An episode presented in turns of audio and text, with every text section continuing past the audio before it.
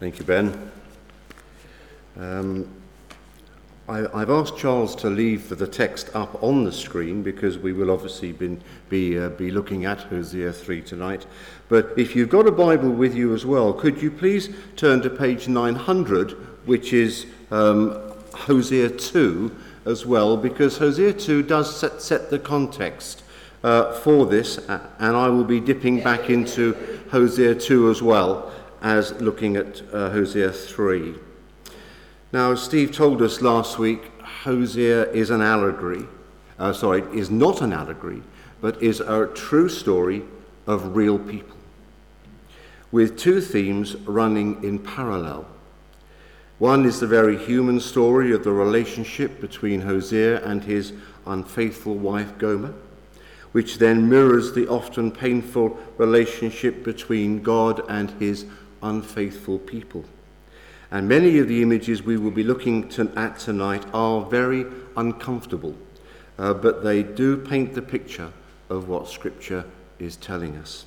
So let's pray and ask the Lord to help us understand and apply His word uh, this evening. Let's pray.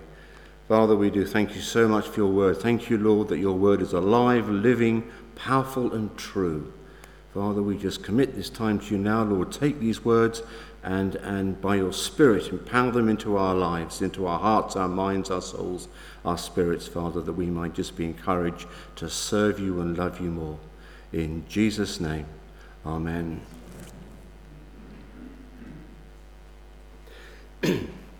I'm sure most of us have seen that famous film Zulu, uh, in which a small uh, detachment of um, the British Army heroically holds off a huge force of Zulu warriors. Now, one interesting fact about the film is that uh, the officer who takes command uh, is an engineer who is only there to build a bridge over the river. That was all he was there to do. But because of his rank, had to take on the responsibility of uh, defending the Rorke's Drift uh, military outpost. He was called to do something extraordinary um, that he could not have possibly foreseen, uh, uh, but which he was ultimately capable of doing. Now, it is a truth in the Christian life that when God calls, he also equips. And that is true right the way through the spectrum of Christian service, from those in ministry right the way down to foot, down to foot soldiers who give out the notice sheets and sidesmen and, and church cleaners and, and you know, home group leaders. Whom God calls, he also equips. And Hosea was a prophet called by God to bring God's word to his people. But who was then, in order to fulfill that ministry, uh, was commanded by God to marry a prostitute be personally humiliated by her continual unfaithfulness, yet continue to be loving and faithful to her despite everything. Now, how would we respond in such a situation? The marriage vow says, for better, for worse. But few of us could imagine finding ourselves facing such a challenge as this. Yet, as we saw last week, that was what God commanded Hosea to do. Not just marry someone who would prove to be unfaithful, but someone who willingly sold her body to anyone who had the money to pay for her services. Hosea's ministry was to be one of obedience to God's word, no matter what pain that might have caused him. But as we saw last week, what Hosea was called on to do is also a picture of the pain that God was feeling because of the apostasy, which is the willful disobedience towards God, his laws and commands, uh, by his own people whom he loved as his own children. So let's look back into chapter 2 for a moment, uh, verse 5 and verse 8, we see that, that Gomer, the unfaithful wife, has pursued the desires of her heart. 2 verse 5 Their mother has been unfaithful and has conceived them in disgrace. She said, I will go after my lovers who give me my food and my water, my wool and my linen, my oil and my drink. Verse 8 She has not acknowledged that I was the one who gave her the grain, the new wine, and oil, who lavished on her the silver and gold. This was exactly the same as the Israelite nation throughout their history had pursued the desires of their hearts and turned away from the one who truly loved them. Uh, they had spurned and forgotten the way the Lord had looked after them from the time of Abraham onwards, through slavery in Egypt, bringing them out and giving them their own nationhood. And they had gone and sought these things elsewhere and then used them in the worship of idols. And Hosea is now commanded, from our reading, chapter 3, verse 1, to pursue Gomer with the same love that God pursues his people. And that is with a truly sacrificial attitude that loves unconditionally, despite all that she, Gomer, and they, the Israelite nation, had done. The Lord said to me, Go, show your love to your wife again, though she is loved by another and is an adulteress. Love her as the Lord loves the Israelites, though they turn to other gods and love the sacred raisin cakes. Now, the Israelite people were happy to acknowledge that they were God's own people, enjoying all the privileges that that brought but they also dressed and played the harlot um, by following after foreign gods in direct defiance to the laws and commands given to them by God in the desert uh, years before they even reached Canaan. They had failed God in their lifestyle in their, and in their worship by not allowing uh, Him to be their God and they to be his people. God then tells them that despite having given them everything, chapter 2, verse 8 again, she has not acknowledged that I was the one who gave her grain, new wine, oil, lavished on her silver and gold. They would then lose everything goods, worship, land, and freedom. They would lose everything. Chapter 2, verses 9 to 13. Therefore, when you always see a therefore, you always have to look and know and see what it's there for. And, and this follows on very logically from verse 8. Therefore, I will take away my grain when it ripens, and my new wine when it is ready. I will take back my wool and my linen intended to cover her nakedness. So now I will expose her lewdness before the eyes of her lovers. No one will take her out of my hands.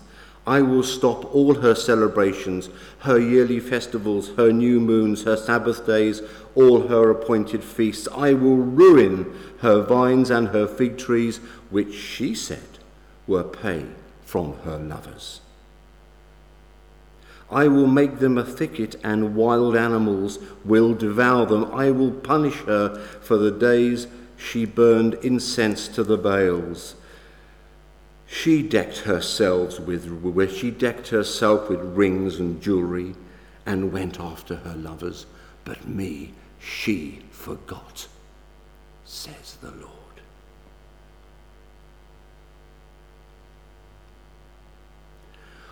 What a shattering indictment of them as a nation.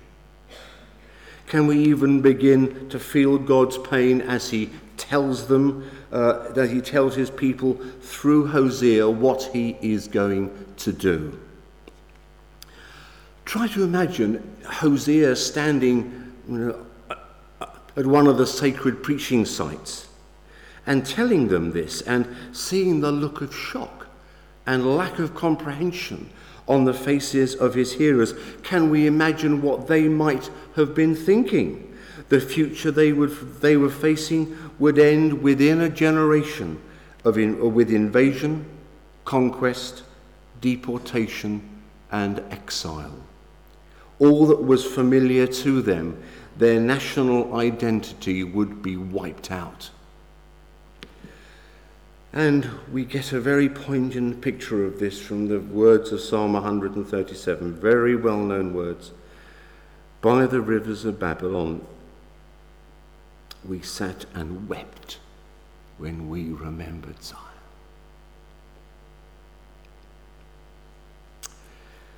Let's return to the human side of this story. What was true for Israel was also true for Gomer. She would go and she would sell herself back into prostitution to become a sexual slave to some man as long as he had use for her. And she would then be put back into the slave market. Now, in those days, slaves were paraded naked, so customers could see exactly what was on offer.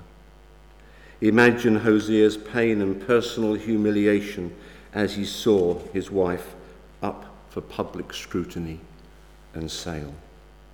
Yet he is obedient to God's word to him. He buys her back. The price of a slave was 30 pieces of silver. Does that ring any bells? 30 pieces of silver. Jesus was, was betrayed for the price of a slave. So, chapter 3, verse 2. So I brought, so I bought her for fifteen shekels of silver and about a homer and a, leth, and a lethek of barley. He pays half in cash, half in kind. He then had the right to do with her as he wished. She had no rights whatsoever. He could have even had her publicly stoned as an adulteress. But he chose to restore her back uh, to her former position as his wife with her full rights. In the same way, God was showing his love for Israel. She was damaged goods, but he loved her when no one else did, when no one else wanted her. Israel's shame was paraded for all to see. But the Lord's love is an unconditional love.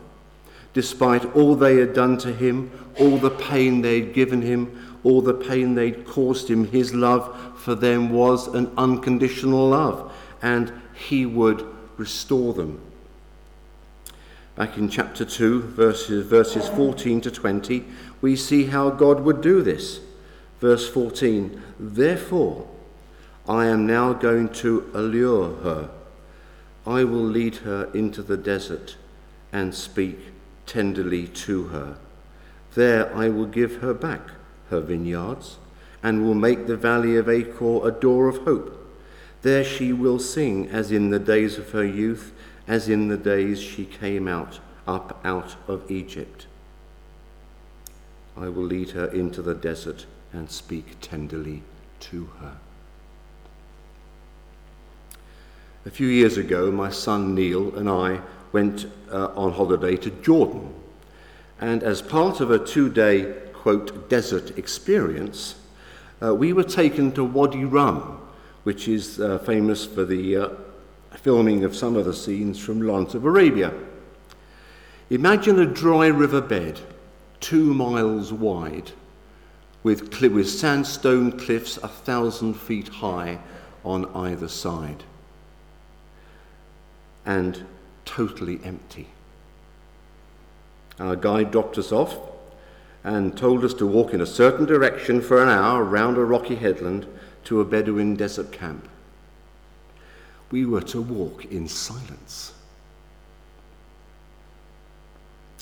The silence was all engulfing. It was an extraordinary experience. Often we just stopped and listened to the silence.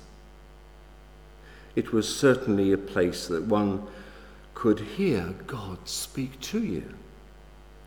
And the desert was traditionally the place where God spoke to his people. It was where he gave them their laws and their commandments for nationhood. Verse 14 I will allure her. He would lovingly draw Israel back to himself. He would speak tenderly to her. This was the Lord at his most tender and compassionate. He would speak words of love as a lover speaks to his beloved. Verse 15 He would restore what had been taken away, and judgment would turn to new opportunity. Verses 16 and 17 The Lord would restore true worship. Verse 18 They will live at peace. And verses 19 and 20 The relationship will be restored. Verse 19 I will betroth you to me forever.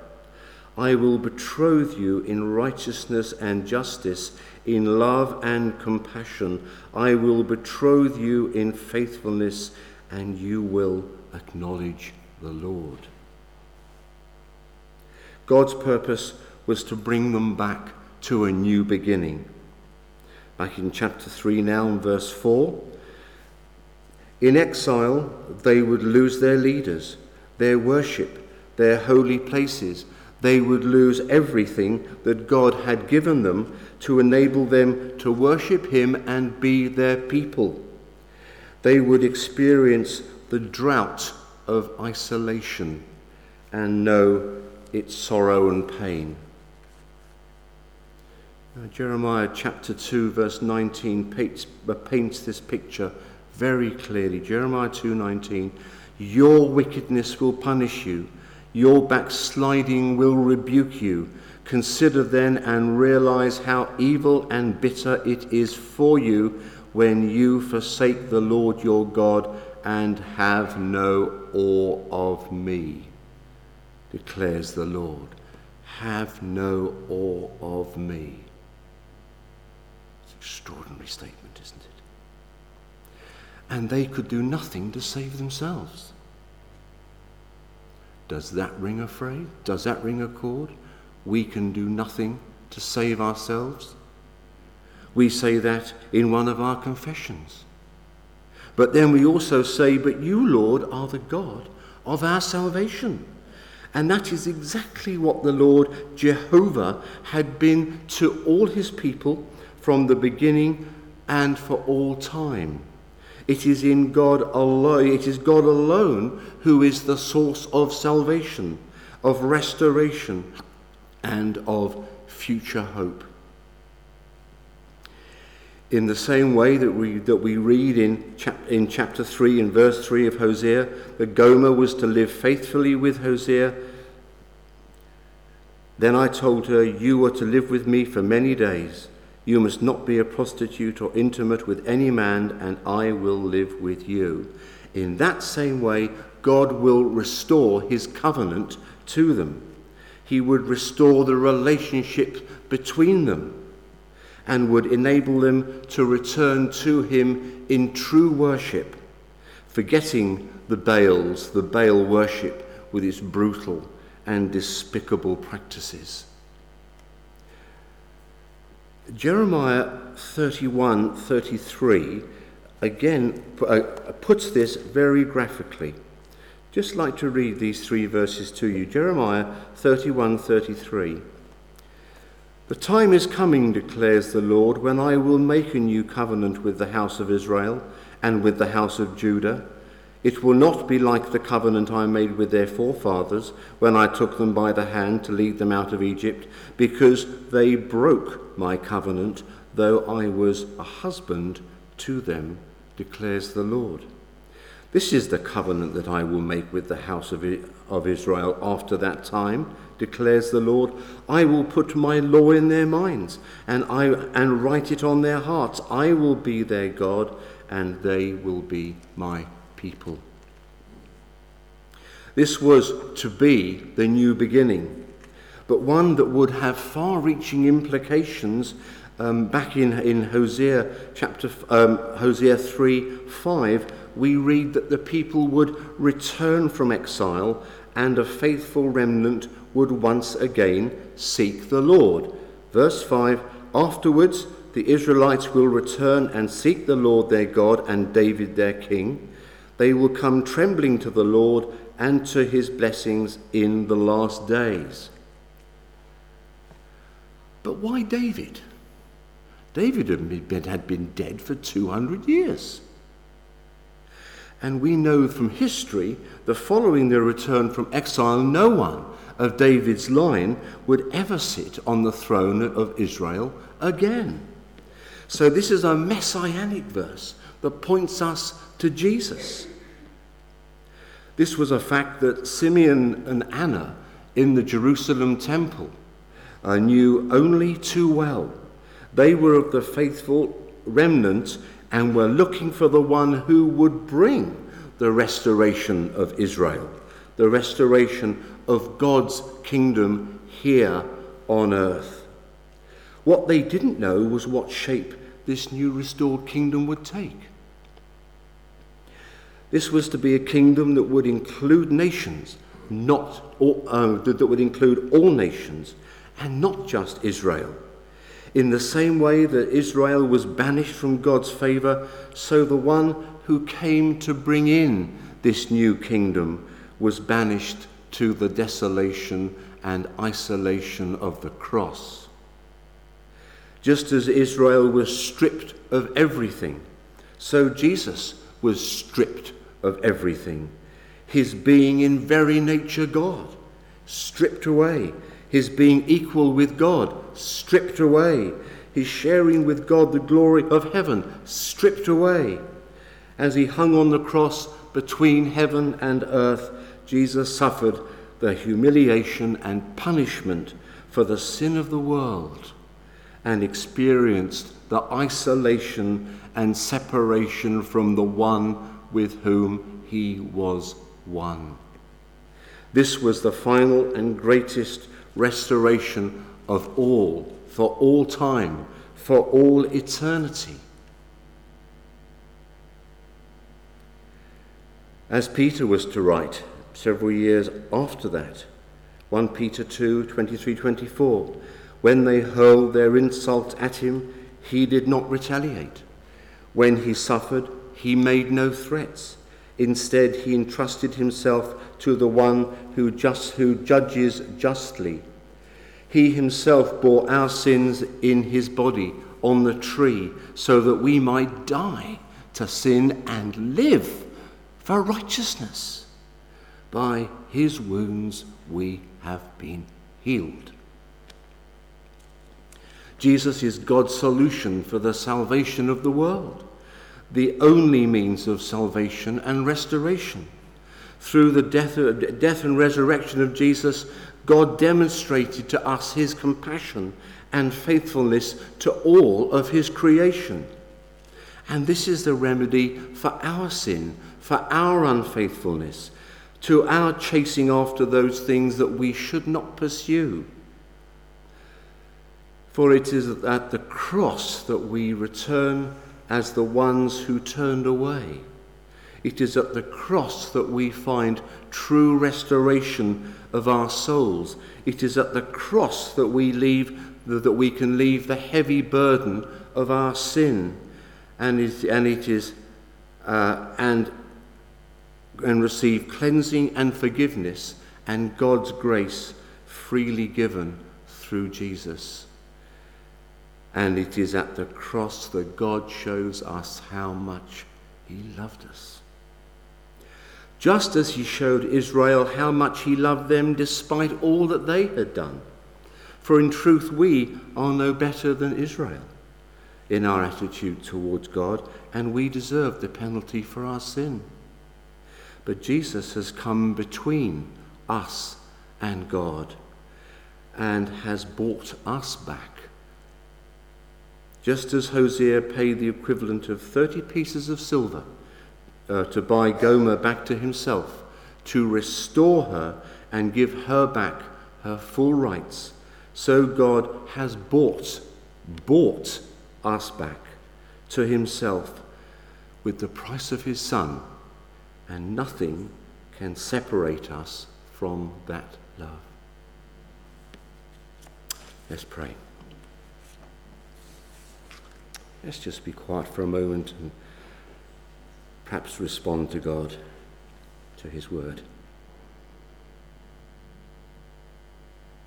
Heavenly Father, we do thank you that you love us so much. Thank you, Father, for that it is so vividly demonstrated in your word and in the life of the Lord Jesus. Thank you, Father, for it. Help us to honour your name by living for you, understanding your love in our lives day by day. Lord, we just thank you in Jesus' name.